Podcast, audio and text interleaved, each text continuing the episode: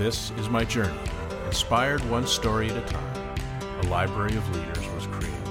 It began as a journey to learn. As time went on, it began to grow. All it needed was a platform, and this podcast was created to listen, to inspire, to share. I am a storyteller, and this is my journey.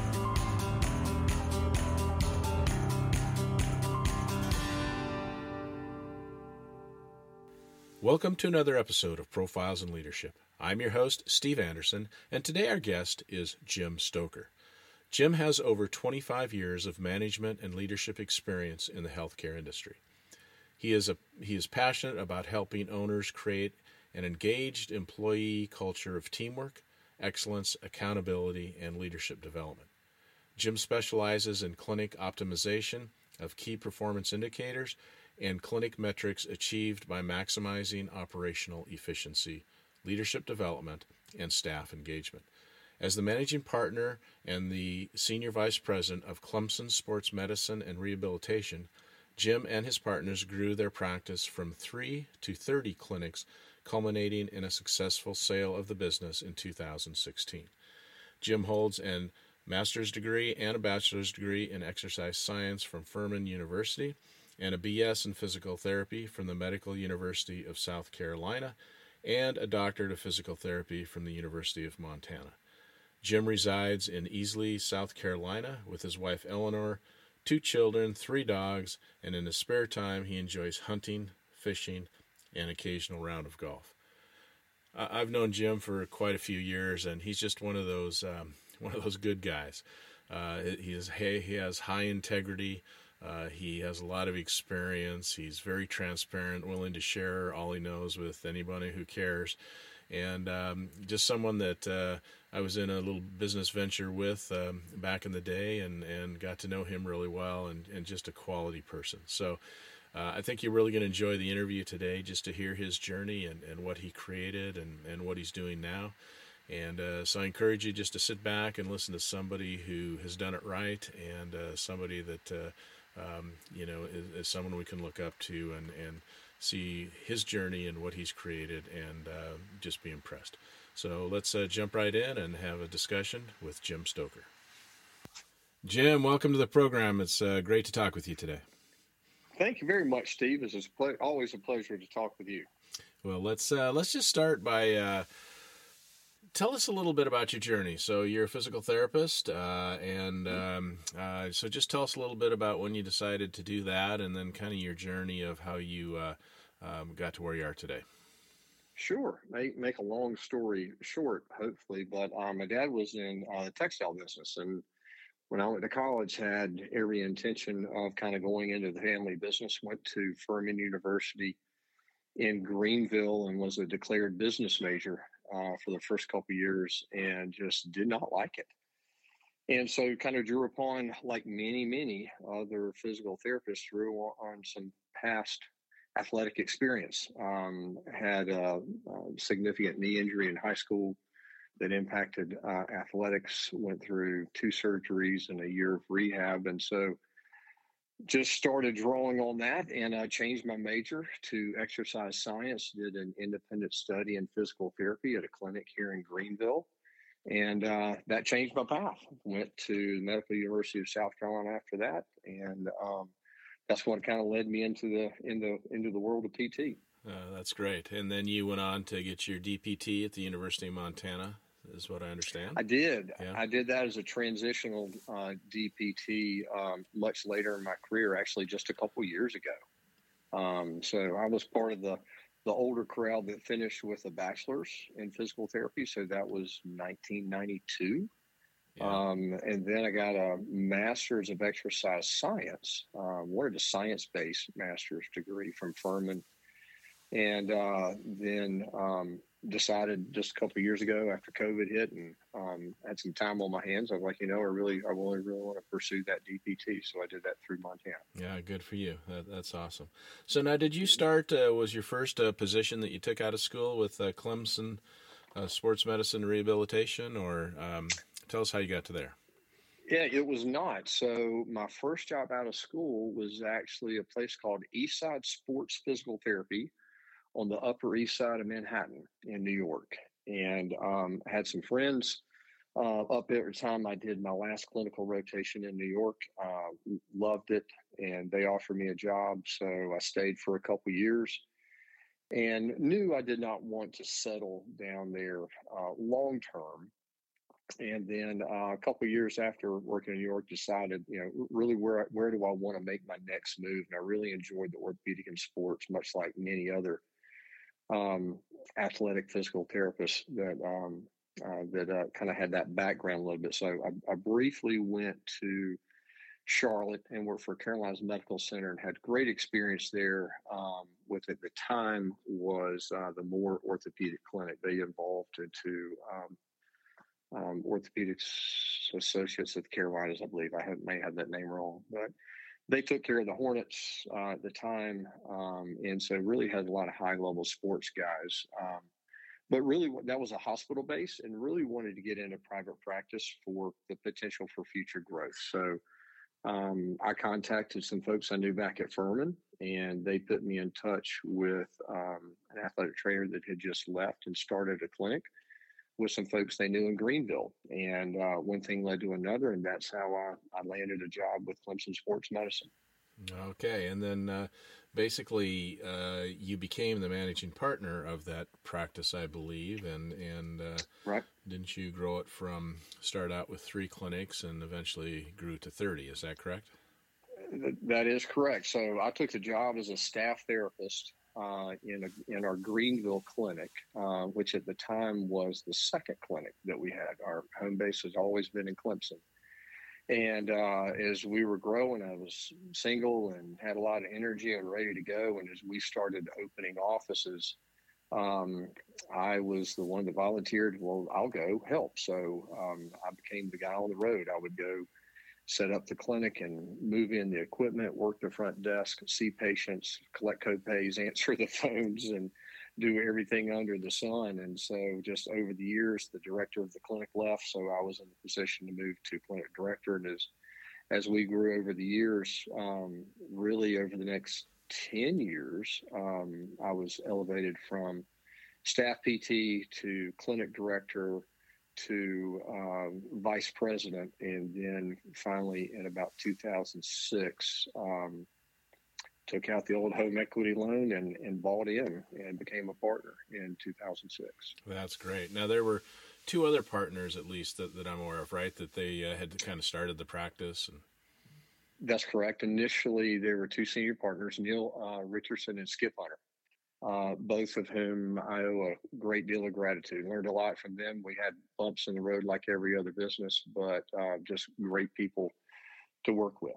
Sure did. Uh, we ended up, there are other um, at the time that we uh, were acquired, we had one other partner, Kelson Cobo, that was a, a minority partner um, and managing partner with my, with myself. Okay, so tell us a little bit about because I think our uh, our business and PT owners would be interested in this. Is mm-hmm. you know you, you, start off with three clinics and you just start adding more. You grow it to thirty. So so what's the you know, everyone um, says, you know, in business that, that growing, you know, a, a, growth mindset is a good one, you know, to, to you know, uh, build the business bigger and give opportunities to others. But what is it that you think that Clemson Sports uh, and Rehabilitation did that, uh, um, you know, kind of kind of made a difference and enabled it to grow to that size? Mm-hmm. I, that's a good question. I've thought about that over over the years. Um, and, and really, we had two great growth strategies. Honestly, Steve, without even knowing it, we were just honestly at the time working. And uh, there's so many things I wish I knew then that that I that I already know now. But our primarily growth strategy was honestly relationships, and we would uh, we really worked the orthopedic and sports network. Um, obviously, sports was part of our name and we had a reputation um, from that um, sports background to providing um, really progressive sports oriented physical therapy and rehabilitation for all walks of life, not just the young athletic population. So we used that network um, to develop relationship with orthopedics, different orthopedic groups in different communities. And so we really sought relationships and referral base prior to moving to a new demographic. Now, once we were in that demographic, we then looked to a more of a satellite clinic growth from there. For example, in Clemson, we started with one one main office there in Clemson, and by 2016, there were five clinics in the Clemson Seneca greater area, which was one of the things I learned. I never would have thought that that region would support five clinics, but uh, I was proven wrong. Uh, and yeah. one of the things that I have seen over time, I wish I had done differently over time, is is probably open some of those satellite clinics sooner. So that was generally our approach. Okay, and for those of us that uh, aren't familiar with South Carolina, so Clemson is actually a, a town or a city, right? It is, yeah. Okay. The town, okay. the, the, the, university is actually bigger than the town. Okay, uh, yes, because that's what that's what we most were, of us that that aren't familiar with the area uh, know of is the Clemson University, of course. Right, right, absolutely. And did you work with the university as well? I did not. We were not affiliated with the university. We were we were named Clemson Sports Medicine solely because where we were located. Now, okay. we had relationships. We uh, we knew the folks, the, the, the orthopedic group in town is Blue Ridge Orthopedics, Dr. Larry Bowman and Steve Martin, and Sean McCallum, and those guys were all the team physicians for Clemson University, football, basketball, baseball, and and you name it. And we had relationships with them. Um, but we we provided sports medicine services for the local high schools, and that was our main point of relationship. But periodically, we had we had um, opportunities to interact with the sports medicine and athletic training staff at the university. Okay, so over um, so how many years did you did it take you to get from uh, three to thirty clinics? Uh, well, we actually fluctuated during that time. It wasn't obviously a straight trajectory. We we closed our share clinics and we learned from that and moved on. Um, but we were, I would probably say, so I joined in 1996, um, and we we were acquired in 2016. So really, pretty much a better part of 20 years. And we were at 30 clinics for probably a couple years prior to um, our acquisition. So I'd say the better part of, you know, anywhere from 13 to 15 years. So, if you don't mind, I'd like to get into that that a little bit uh, as far as mm-hmm. the, the transaction, the sale of, of, the company, because I think a lot of our listeners are are always interested in, in, in how that works and how it worked for you. So, you had these mm-hmm. two uh, more senior partners and um, they had uh, you know built this this great company, and and and now you're kind of the managing partner, so you're doing a lot of the uh, the nuts and bolts, and and it, basically it comes to a point where uh, if they're gonna retire at some point, you're gonna have to buy right. them out, and right. when you get up to 30 clinics, uh, that's a big number. So yeah. Uh, it, I would assume that in that transition of what's next, um, you know, it, it um, you went through a lot of potential options, but we probably had limited options just because the the price to um, you know pay them for what they started and what they created uh, was just too much for the rest of the uh, partners or or the company to to buy them out. Is that correct? It is correct. It was uh, it was a challenge to say the least, and um, as good of friends as myself and my other minority partner, Kelson, were um, and are with uh, Skip and Neil, when it comes down to having the uh, ownership and purchase and money discussion, um, it's it's very difficult because um, senior owners there is there's a there's a loyalty to the guys that are working with them um, and for them. But at the same time, there is a very strong sense of ownership that it's theirs. They built it as their baby. And we had a lot of discussions, a lot of very, very frank discussions. And I give them a lot of credit when we would sit in our management meeting room. We all agreed that whatever we said in the room stayed in the room. And we all had the best interest in the company in mind, but we were going to disagree, and that was okay. So, um, after many many discussions we realized i realized that uh, yes i i did not have the ability to go out and basically take a loan and get the money myself to buy them out. Um, that was not an option. So how do we walk through this process? So as we were approached for uh, the acquisition, we had a lot of help from our accountant and our attorney who we had um, who had been with us for pretty much the entire ride. So they knew us very well. And so I would encourage everyone to have a relationship uh, with an attorney and accountant you trust. And so they really served as almost our mediator and kind of the objective third party that helped remove some of the emotion from the conversations, which typically does arise in those type of uh, discussions. Um, and honestly, without getting too many details, we were able to work into agreement to where we structured an internal acquisition and sale at one value that was a discounted value that provided um, basically the discount for our years of service. And I mean, myself and, and uh, my other minority partner. So for basically 10 years, we had been running the company. Um, our senior partners had been, um, they, you know, they would come in for meetings um, for the most part, but day-to-day operations they were were not there.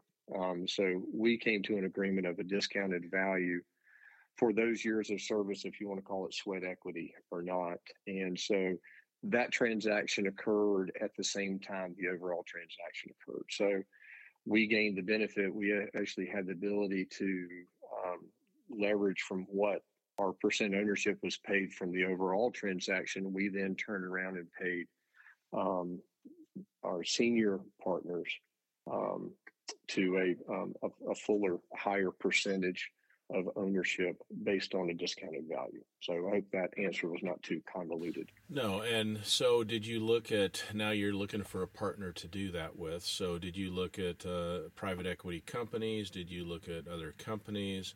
Um, you eventually went with ATI. So tell us how you got to the point where you decided that ATI was the partner. Right. Um, uh, you know, that was an evolution uh, for sure over time. Um, having gone to private practice section and been involved, been involved with the private private practice section for years, actually, where I was fortunate enough to meet you. That's right. Um, yep. We were aware that Clemson sports medicine was kind of getting on the radar because of our size and a regional footprint. Uh, we were all South Carolina, one clinic in North Carolina, one clinic in Georgia. So we had we had entertained a few phone calls and a few conversations about um, you know when you're interested, can we talk about this? And we had discussed it, and for a variety of reasons, it just wasn't the right time. wasn't the right time. Um, but we had talked about when that time comes, how might we walk through that process? And so to everyone's credit, we had discussed how we might manage that process when we get there. So um, we had a little bit of advice from our attorney and our accountant how, how we might do that. So finally, we were we were approached by um, ATI. We weren't honestly at the time actively seeking um, a PE partner or an acquisition. Uh, we had had the discussion, but we were approached by ATI. They had um, acquired um, another practice in South Carolina who we knew very well. Um, wouldn't really say we were competitors. We were really, surprisingly enough, as small as South Carolinians. We're in we're in really different demographics, but I knew them very well through our state association and had a lot of respect for um, how they ran their business and how they treated employees and how they treated patients. And we felt um, that it was uh, really a strategic move and probably a smart decision by, by ATI and made a whole lot of sense um, to kind of us at that time roll in with the other practice that just one year previously had gone with ATI. And um, it's just kind of all the stars aligned at the right time when they approached us, and uh, it, I think it turned out well for most everybody. Okay, and then you stayed on as uh, uh I, I guess running, you know, the existing Clemson piece within ATI. Is that right? And then uh, how long did that last, and what was that experience like? Right. So uh, yeah. So we we structured the uh, the agreement that uh, Neil and Skip were ready to retire. They'd be the first, they were the first to tell you that. So they were exiting during the course of the conversation and all the due diligence. Uh, Kelsey and myself um, um, uh, had had had voiced that you know we weren't ready to quit. We were we we still had some good years in us, and we were interested in in moving forward. So I was offered the position of vice president of operations for South Carolina. So that actually involved uh, not only the 30 clinics and uh, from Clemson Sports Medicine, but three other practices that had been acquired a year or so prior. So um, that was um, ProAccess Physical Therapy, Charleston Physical Therapy, and uh, Rehabilitation Centers of Charleston. One of the benefits I, is I knew all those people from being involved in our state association, and um, again had a lot of respect uh, for them. So I was tasked with not only transitioning um, our clinics over to ATI, but then trying to build a cohesive group and team among um, the four practices that uh, were now under the ATI, umbrella in South Carolina. So that totaled actually 60 clinics in state. Okay, and uh, so you did that for a while, and then uh, I did, and then you decided to move on. So what um, what was good about it, and what wasn't? Right. So yeah, I did that for three years. Uh, learned a lot, um, and um, and uh, enjoyed the relationships and the people I worked with at ATI and um, and uh, but uh, in fall November of 2019, uh, we separated. It was time to move on. ATI was moving in a different direction, and um, and it was time for me to go in a different direction. So uh, it was a very amicable um, decision on both parts, and just have a lot of appreciation for. Um, the people that I met at ATI um, that were there at the time. Unfortunately, all the people that I worked with at ATI at the time um, are not there anymore. They've they've undergone some uh, changes as well, but it was a very good learning uh, learning opportunity. So gave me the opportunity to uh, kind of sit back and decide what else uh, what I wanted to what I wanted to do next. And the first thing I decided to do was I wanted to get my DPT, and that's when I started and completed that. Yeah, I think it's really interesting, and, and the reason I'm just very curious about this, and I think others would be as well, is that I think this happens uh, a fair amount in our profession where you um, you know one or two of the original partners build something and, mm-hmm. and it gets big and then uh, they become um, you know less involved but yet uh, they're still the owners so um, you know right. it's kind of like they're not doing the hard work that they used to do because they've got somebody like you you know managing the practice and whatever and, but they're right. making good money from it so it's almost like the first roadblock is well why would i want to leave you know because i'm you know, right. I'm not working as hard and I'm, I'm making, you know, significant dollars here, which is good. And then, and then when it does t- come time where they say, well, maybe we'd like to retire and whatever, then to buy them out is just almost impossible. Uh, with the numbers, with uh, with the, with the people left behind, so then you uh, force isn't the right word, but I guess you, you are you you almost have to uh, go and look for that outside partner that has the resources that can buy them out and, and send right. them on their way to retirement, and then you try and um, deal with, with with what's what, what's remaining, and sometimes that works really well, and, and sometimes it doesn't. That's very true. Very true. I would.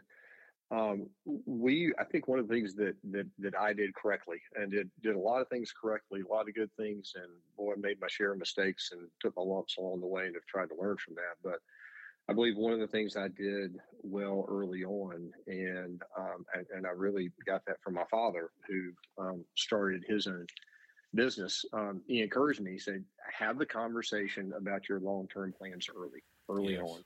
And so we started those conversations about my desire to be a partner uh, really early. That's why I was willing to, um, you know, drive from Clemson to Myrtle Beach which is you know four and a half five hours. And um, you know i was newly married and um, had very small children but at the time i was willing to kind of sacrifice for the long term and go spend a week in myrtle beach and open a clinic and do all things. I was more than willing to do all those but let's talk about what that will earn me down the road. So i started that conversation early on and we really encourage um, people to uh, to do that sooner than later because you're exactly right. The, the, the farther you get down the road, the much more limited um, are your options and uh, the bigger challenges. Yeah, and, and I think one of the things that in those early discussions, when you're bringing on other partners and you're kind of structuring what this partnership looks like, one of the things to talk about is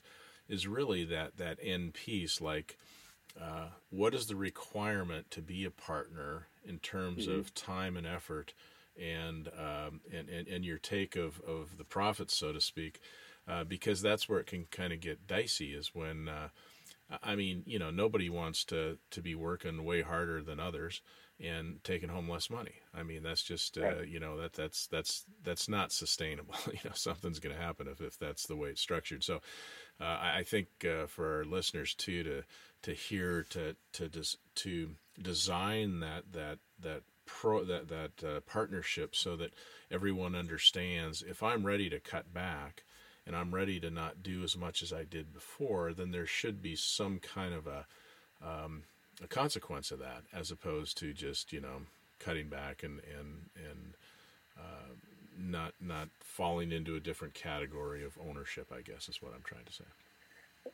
That's very true, Steve. And again, ha- having learned a lot of those things over the years, there, there there are a lot of moving parts that occur with that, and some of those topics that arises when you have a partner that wants to basically cut back their hours or essentially be a passive or almost silent partner. And Neil and Skip were by, by no means silent. They were they were present, but not not day to day.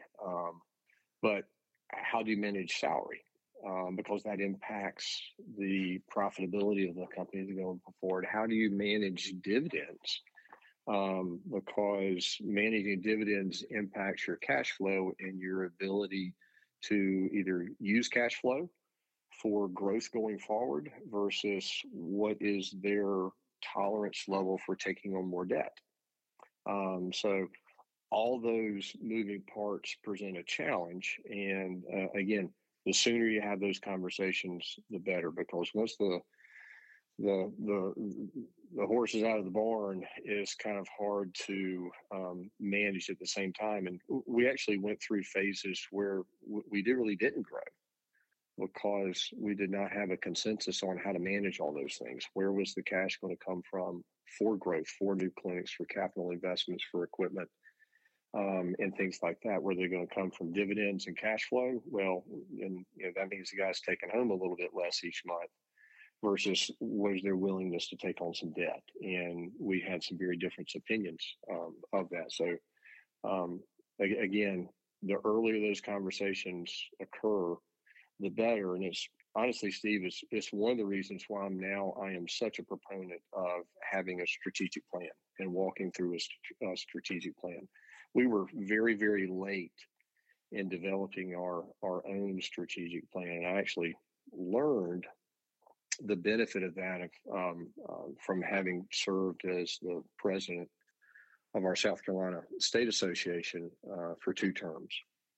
Um, and that was one of the last things I did. And I really saw the benefits. And, and from that, I really pushed and we went through the formal process of developing a strategic plan for Clemson Sports Medicine. And from that point forward, we were much more streamlined with our decision making. We were much more in unison with not only where we're going, but how we were going to get there. Yeah, and I, think it's uh, really great that you laid it out that way. And I think, you know, it's just so typical. I, I think of so many practices, private practices, you know, in our profession. And, and um, I know you're a guy of high integrity and, and you're humble, so you're not going to tell it as, as hard as it was, but but I know those were really hard discussions, and those were really uh, challenged challenged relationships when you're having those kind of discussions when money's involved. It uh, yeah, it, it can sometimes get ugly, and it's it's not easy.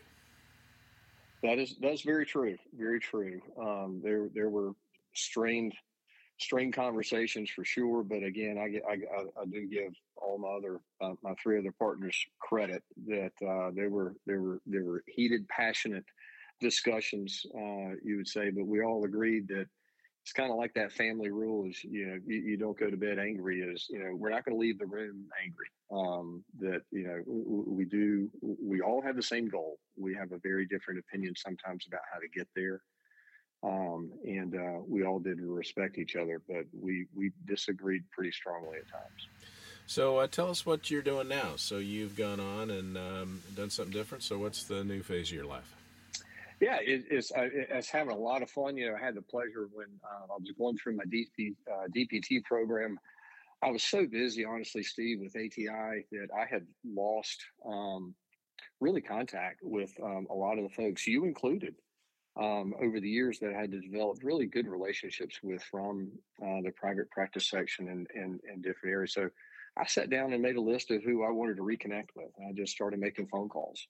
And honestly, Steve, I thanked a lot of people. I really took a, I really took time to sit down and thank individuals in the physical therapy industry that had mentored me and helped guide me, honestly, whether they knew it or not, and just really wanted to reconnect with folks.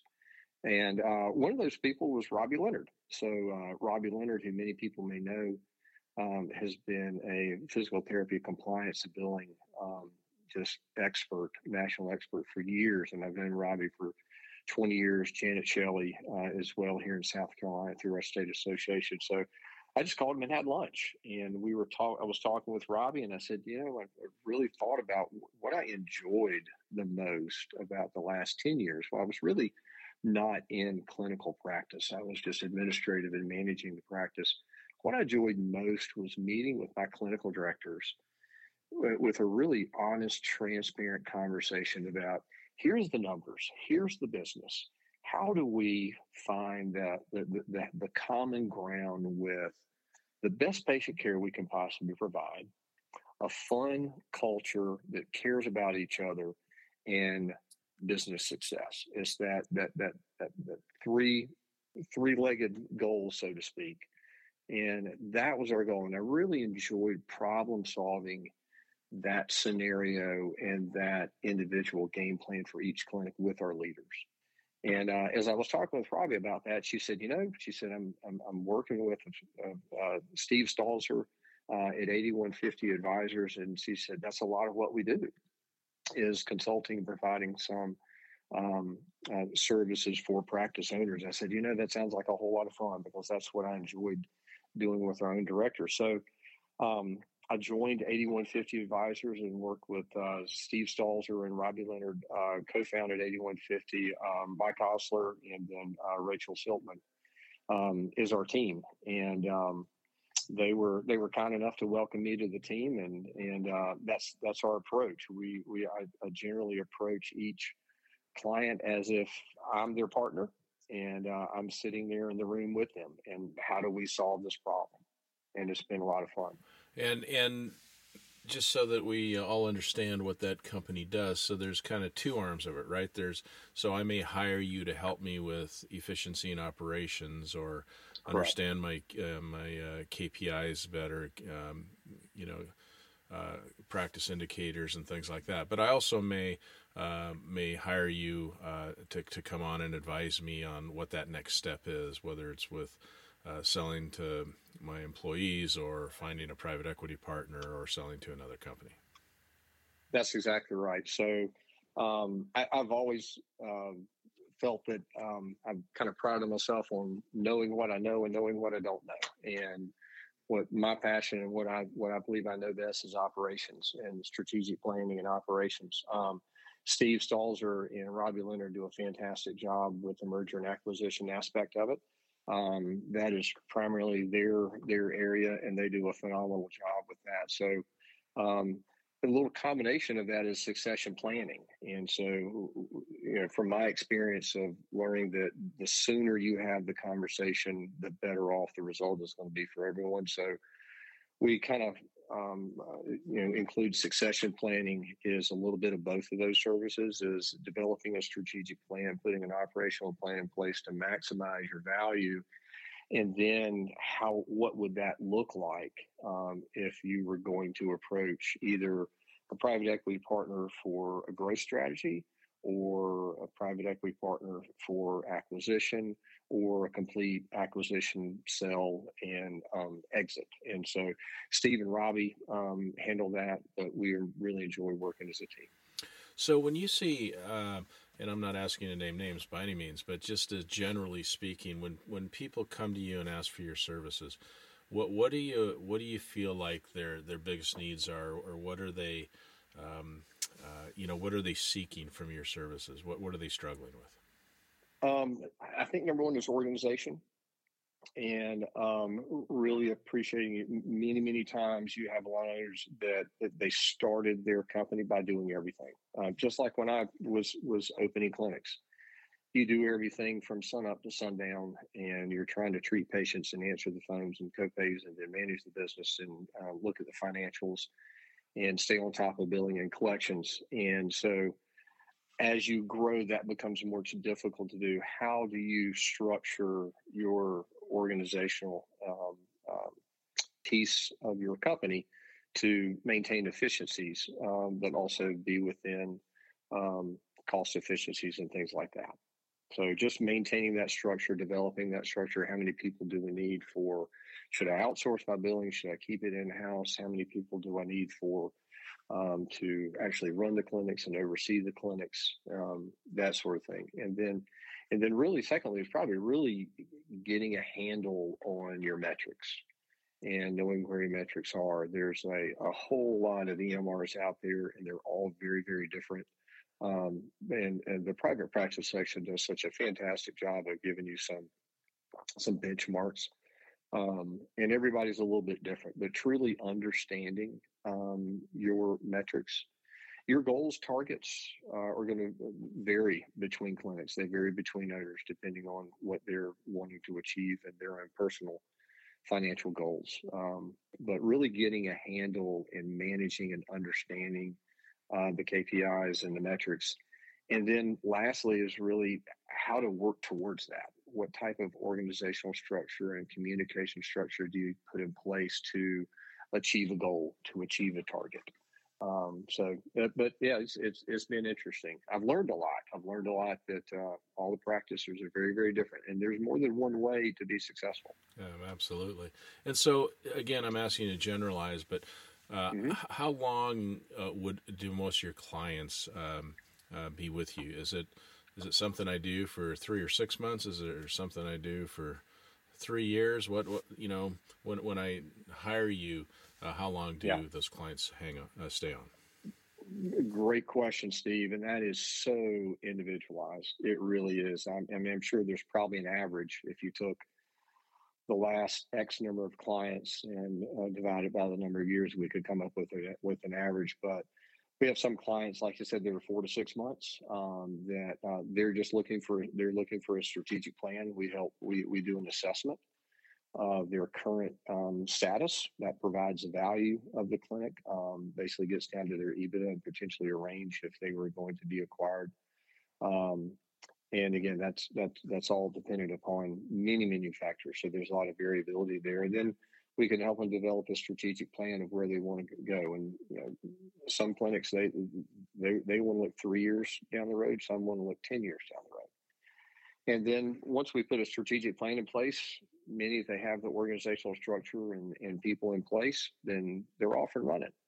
Um, others actually want to help uh, develop and and uh, actually place people and coach clinic directors and provide some leadership training and coaching. So I've had some clients as long as, gosh, pushing two years, and I've had some clients as short as six months. But it's extremely individualized, and we we just have a month to month agreement with all of our with our clients uh, in regards to operational coaching, and uh, we we kind of just do a, a, reassessment each month. This is the progress we're making, and when uh, when we've hit the goals, much like treating a patient, when we hit the goals, we're done. Yeah, that's really. Uh a, a great opportunity. You know, so many of our colleagues, you know, start these practices and they grow and they get bigger and they find out pretty quickly that it's pretty lonely at the top. you know, you you you, right. you need some other uh, opinions and some other people to to help and. And uh, sometimes you have the caliber of those people in the organization, sometimes you don't. So I think that's a, a real good option to look at to say, mm-hmm. you know, what what you know, what don't I know, or what should I be looking at that that I'm not seeing. Uh, right. And kind of a side note, I had uh, I've actually had two clients that that have come to me and said, you know, I, I don't want to um, uh, give up any ownership or anything, but but I feel like I need a board. So would you build mm-hmm. me a board? And so. Uh, kind of an advisory board, so to speak. So uh, that's another way to do it. You know, find people yeah. that that uh, you know have been through it before and understand those bigger ideas and bigger pictures and put them together on a board and you know meet three or four times a year and uh, you know it, it, it really gives that that owner the, the, the sense of okay I'm not alone I, I do have some expertise that I can tap into and some experience that uh, is really mm-hmm. valuable mm-hmm. for as I move forward so absolutely I, that, that that's a great idea um, again I've, I've always appreciated learning from others. Like I said before, uh, you know, I know I, know what I don't know, and have learned a tremendous amount from yourself um, over the years, and and all the other folks that we network with at Private Practice Section, and just like I said, enjoy the team, and and uh, that's always a good thing to be able to um, kind of vet certain issues and, and learn from others. Yeah, those relationships are invaluable. That's for sure. So yeah. let's uh, talk a little bit about something else I know that's dear to your heart. Mm-hmm. Is you uh, started a nonprofit organization to, uh, I think it's called Play Safe. So why don't you tell us a little bit about what that is and how it originated and how it's going? Yeah, gladly, Steve. I really appreciate you asking. So Play Safe uh, is a uh, federally tax exempt 501c3, and uh, the Play Safe's purpose and mission is to provide sports medicine services to secondary schools that do not have access to athletic trainers. Um, plain and simple. Um, and it was born from the fact you know, Mission Clemson Sports Medicine. That's how we kind of built a reputation and we built relationships. Um, you know, back in late 80s and 90s when Clemson Sports Medicine was developing, we had um, athletic trainers on staff uh, way back when at one point in time they may even work as techs in the in the clinic in the morning. And then they would do dropout visits in the high school in the afternoon. They would provide um, a level of care for for high schools and be at the football games on friday nights. And obviously that's how you get to know the community moms and dads and businesses and referral sources. And so over the years um, the need for certified athletic trainers in high schools grew. And we obviously grew to appreciate that you know, really every high school needs at least one certified athletic trainer. We know that the majority of the injuries occur in practice, not in games. The, the, the injury exposures in practice are just so much higher. Um, and so as we started to try to meet that need, um, we employed more and more athletic trainers. And Steve, we got to a breaking point. We had a great, great clinic um, that had about five FTEs. Um, three PTs and two PTAs. They were seeing the, you know, they were busy. They were, they were running very efficiently, and we were breaking even. We were not making a dollar, and it's because we also employed four, approximately four or five athletic trainers for that surrounding county, and so we were at a loss of what to do. Um, we did not believe we could just cut the athletic trainers and eliminate that expense because we're now the bad guy. Uh, so we had to come up with a, an idea of a happy medium about how can we af- can we afford to continue supporting this much needed service. So honestly, I took the financial with the approval of all my partners as my disclaimer. I took the financial and showed it to one of um, the uh, uh, uh team physicians that also cared about sports medicine and said, we can't afford it. And they were astounded at how much it costs to employ the athletic trainers. And quick to their credit, quickly said, well, no worry, no wonder you can't do that. And so we started brainstorming and we said, you know what? This issue exists because athletic trainers are not funded by the state. So all the public schools in South Carolina, it's it's different around the country, but at least in South Carolina, I know in many neighboring areas in Georgia and North Carolina, a certified athletic trainer is not funded by um, public funds. And so we said, you know, this is really a community challenge, a community issue that they don't know exists because we've solved it for them over the last 20 years. So either uh, either a physician's office or a PT office or a hospital somebody pays for that. So they're not aware of that. So we decided, you know what? If we can create a nonprofit, we can create an entity where the community can all participate to solve the issue. So that's what we did. So 2010, 2011, um, um, had a lot of advice from our accountant and our attorney. They helped me fill out the, I forgot how long the application is, um, but I completed the application for a 501c3. We created a board.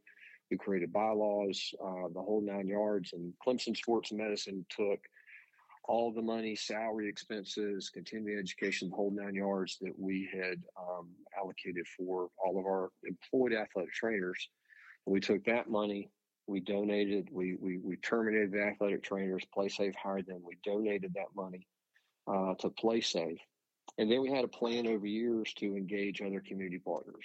And so we really took on the endeavor of educating the public, and that was probably my biggest um, uh, biggest thing that I underestimated is how much of a challenge that would be, and that's still an ongoing challenge for PlaySafe. So PlaySafe has grown. I'm proud to say that PlaySafe is still here um, uh, approximately 12 years later. We've grown to approximately 35, 36 full time athletic trainers. We have a budget of about $2 million. We're based in Anderson, South Carolina. And um, extremely passionate about the need um, because having been an athlete myself at one time um, and just believe that our youth deserve a qualified professional certified athletic trainer on site to uh, for safety. And so we are constantly trying to educate the public and fundraise and educate uh, the communities um, about the need because we we still uh, we, we are still challenged with um, the communities believing that the state pays for the trainer that's on the sideline so it's an ongoing challenge, but fun.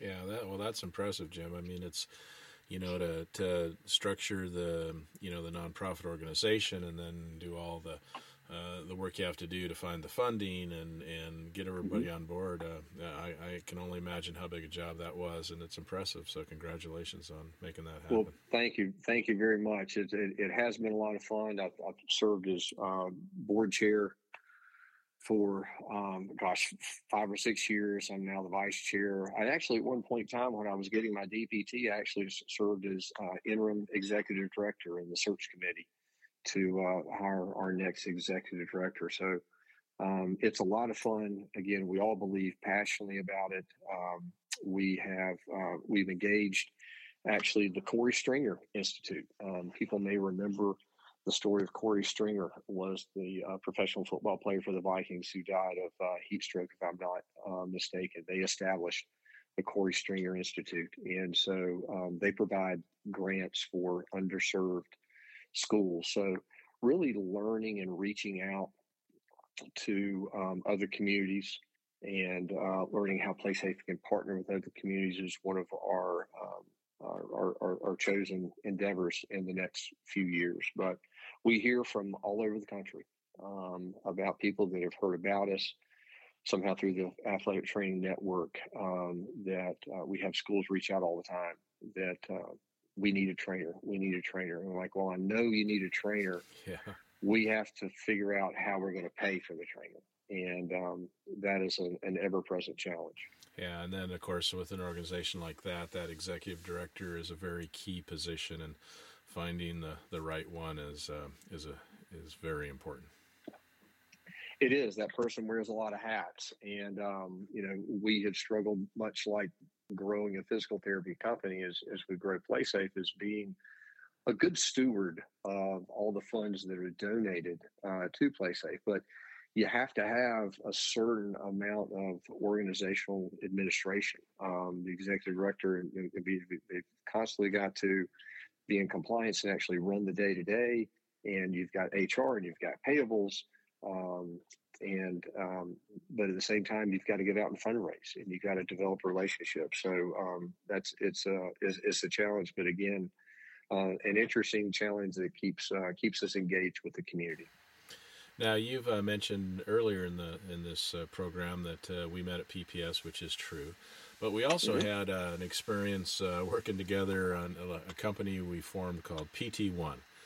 And we did. Uh, yeah. so that was fun and talk about an education. So we were, uh, edu- I think Drew Boston was the one who originally came up with this idea and really pushed it along yep. and basically trying to understand insurance companies and how they work and uh, malpractice insurance and, and even to the point of health benefits for your staff being right. partially self-insured and what an advantage that was compared to being fully premium insured. So um, you and I were on that uh, on that in, in the ownership uh, of that company and also on the board of that company and uh, learned a lot and had some good times. We, we really did. You know, Steve, I thought about that a lot. And uh, Patrick Graham uh, was was part of that group, and uh, just enjoyed the camaraderie and enjoyed the time together and the problem solving. Honestly, Steve, I think we were, I don't know, maybe we were a little bit ahead of our time. I think we had a good solution. There was definitely an issue, uh, a, a challenge. We were trying to come up with a solution for private practice owners um, and um, kind of create um, a vehicle where private practice owners could access quality healthcare benefits um, at a reasonable cost. And uh, I think we, we, were, we were trying to create a captive at the time. And we had had experience with being partially self-insured at Clemson Sports Medicine. We uh, re- renegotiated our employee benefits pretty much annually. And um, if we were going to save a certain amount, yes, it took a lot of back and back office work to change benefits, but we did that probably three or four times. In uh, the ten years that I was that I was running Clemson Sports Medicine, I believe we did made all those decisions. So it was a lot of fun. I think we had uh, uh, we we learned a lot for sure. Yeah, we certainly did, and I. I do think we're a little ahead of our time, and and yep. a lot of people didn't understand what we were doing, and then and then it did grow to the point where then we, uh, you know, as a side hustle, you might say, just didn't have the the ability or the resources to handle the back office stuff. So we eventually right. sold it to a large insurance company in Iowa called VGM, and uh, mm-hmm. they continue to this day, uh, you know, selling the products and the things we started. But uh, you, you, know, one of the things that we did was we we convinced the insurance company uh, that we worked with to look at like malpractice insurance to look at physical therapy by itself and not put us right. in the healthcare group with physician's assistants and uh, nurse practitioners and, and a whole bunch of other people because uh, when it came down to it, uh, from malpractice concerns, you know, physical therapists don't get sued very often. So why right. why should we be pay, paying more when we're put into a group of of people that really aren't like us or don't have the same experience as us? So that was one thing that we were able to do, which which caused the, uh, created the premiums to be much lower. So we ended up mm-hmm. uh, providing better coverage uh, at a lower cost, which is, as you said, yep. Uh, what private practitioner wouldn't be interested in that? So absolutely, absolutely. So yeah, a lot of nuances. Uh, learned a lot about the about the in, uh, insurance industry. Um, um, through that endeavor, but yeah, it was a lot of fun. Yeah, yeah, that was a great time. So, uh, uh, in anticipation of our uh, discussion today, um, is there anything that I haven't asked you that you would like to share with us? No, Steve, gosh, we covered a whole lot. It's been a, um, just a, a, a, pleasure catching up with you. Um, it really has. It's always um, always um, a pleasure talking with you. I learn something every time uh, sit down and have a uh, have a discussion with you. So uh, it has been a pleasure to reconnect and uh, kind of relive the journey. And uh, it's definitely been a journey for sure. Um, but uh, I, I, think I appreciate now. I appreciate the relationships I've made with uh, you, yourself, the, the other gentlemen you mentioned, um, um, Drew and, and, and Patrick, and and the folks in South Carolina that mentioned was Robbie and Janet, even old partners. It's just fun to sometimes sit back and, and tell the story, as you like to say, and um, and appreciate those good times and the folks you you accomplished some things with. Well, I think that was a really interesting thing that you did do. That you took the time to think back and then reach out and reconnect mm-hmm. with people because we all go through these phases where we, you know, are. Uh, by people or working with people, and, and then sometimes we phase out of that. And so um, to reconnect, right. I think, is a, a really valuable thing. So, right. Right, very true. And I greatly appreciate you asking about PlaySafe. It is uh, it is an ongoing challenge. I put a lot of time and effort, and um, especially in this day and age, to try to continually raise money for a good cause. And there are so many good causes um, out there to be had, and, and, and PlaySafe is a little bit misunderstood. So, if you wouldn't mind a little shameless plug, um, the website is is www.playsafeusa.org. Uh, if anyone would like to learn more about it, you know, contact me or go to our website. I would uh, I would love to tell you more about what PlaySafe is doing and and how we impact our local communities. And and honestly, we we'd like to serve as a partner with communities that have the issue of how do we provide an athletic trainer for for our kids, um, and uh, try to help the community d- develop a collaborative um, effort between either either a hospital or physician's office or PT office or businesses, kind of how you roll that all together. Yeah, that's great. Well, Jim, usually at this time in the interview, I always ask my uh, guests the same common question, and that question mm-hmm. is mm-hmm. in relation to leadership, what is a pearl of wisdom that you could leave us with today? Oh, wow. Boy, that is a loaded question. Um, in relation to leadership, uh, you know, I think anybody that knows me is, and I've had people tell me this before, that I'm honest to a fault. Um, it's just honest transparency and um, and just truly caring about people and caring about what you're doing. Um, and if you approach um, an obstacle, a task with, and, and you have a passion about the mission and you have a, a, a true caring and honesty about your approach, um, I think that's transparent, and I think uh, that's the key to building a team, and um, and uh, kind of pulling people together and everyone pulling on the same rope, going in the same direction. Yeah, well, that's awesome. Those are great words. Well, Jim, this has been a real pleasure. I, I have as well agree uh, uh, uh, appreciated you uh, reaching out and and us kind of reconnecting after we drifted a little bit, and uh, great to hear that you're doing something that you love now uh, with 8150 advisors, and that's what it's all about. I mean, use your experience, use your expertise, and then do something you enjoy. I mean, that's Right. To, to, me, that's the way to go. So, thanks so much for your time today. I appreciate it very much, and uh, I'm sure I'll run into you again soon. But uh, it was great talking to you today. Yes, sir. My pleasure. I look forward to it. Thank you very much. Okay. Bye bye. Uh-huh. Thank you for listening to another episode of Profiles in Leadership.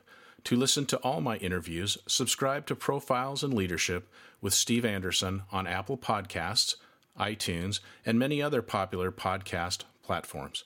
Some of these interviews are on video, and you can search YouTube for Profiles in Leadership with Steve Anderson. You can also access the entire library of interviews on my website, orange.coaching.com, and that is orangetheword.coaching.com, and go to the Media Center and click on Podcasts or Video Gallery. You can also enter the website from pilpodcast.com.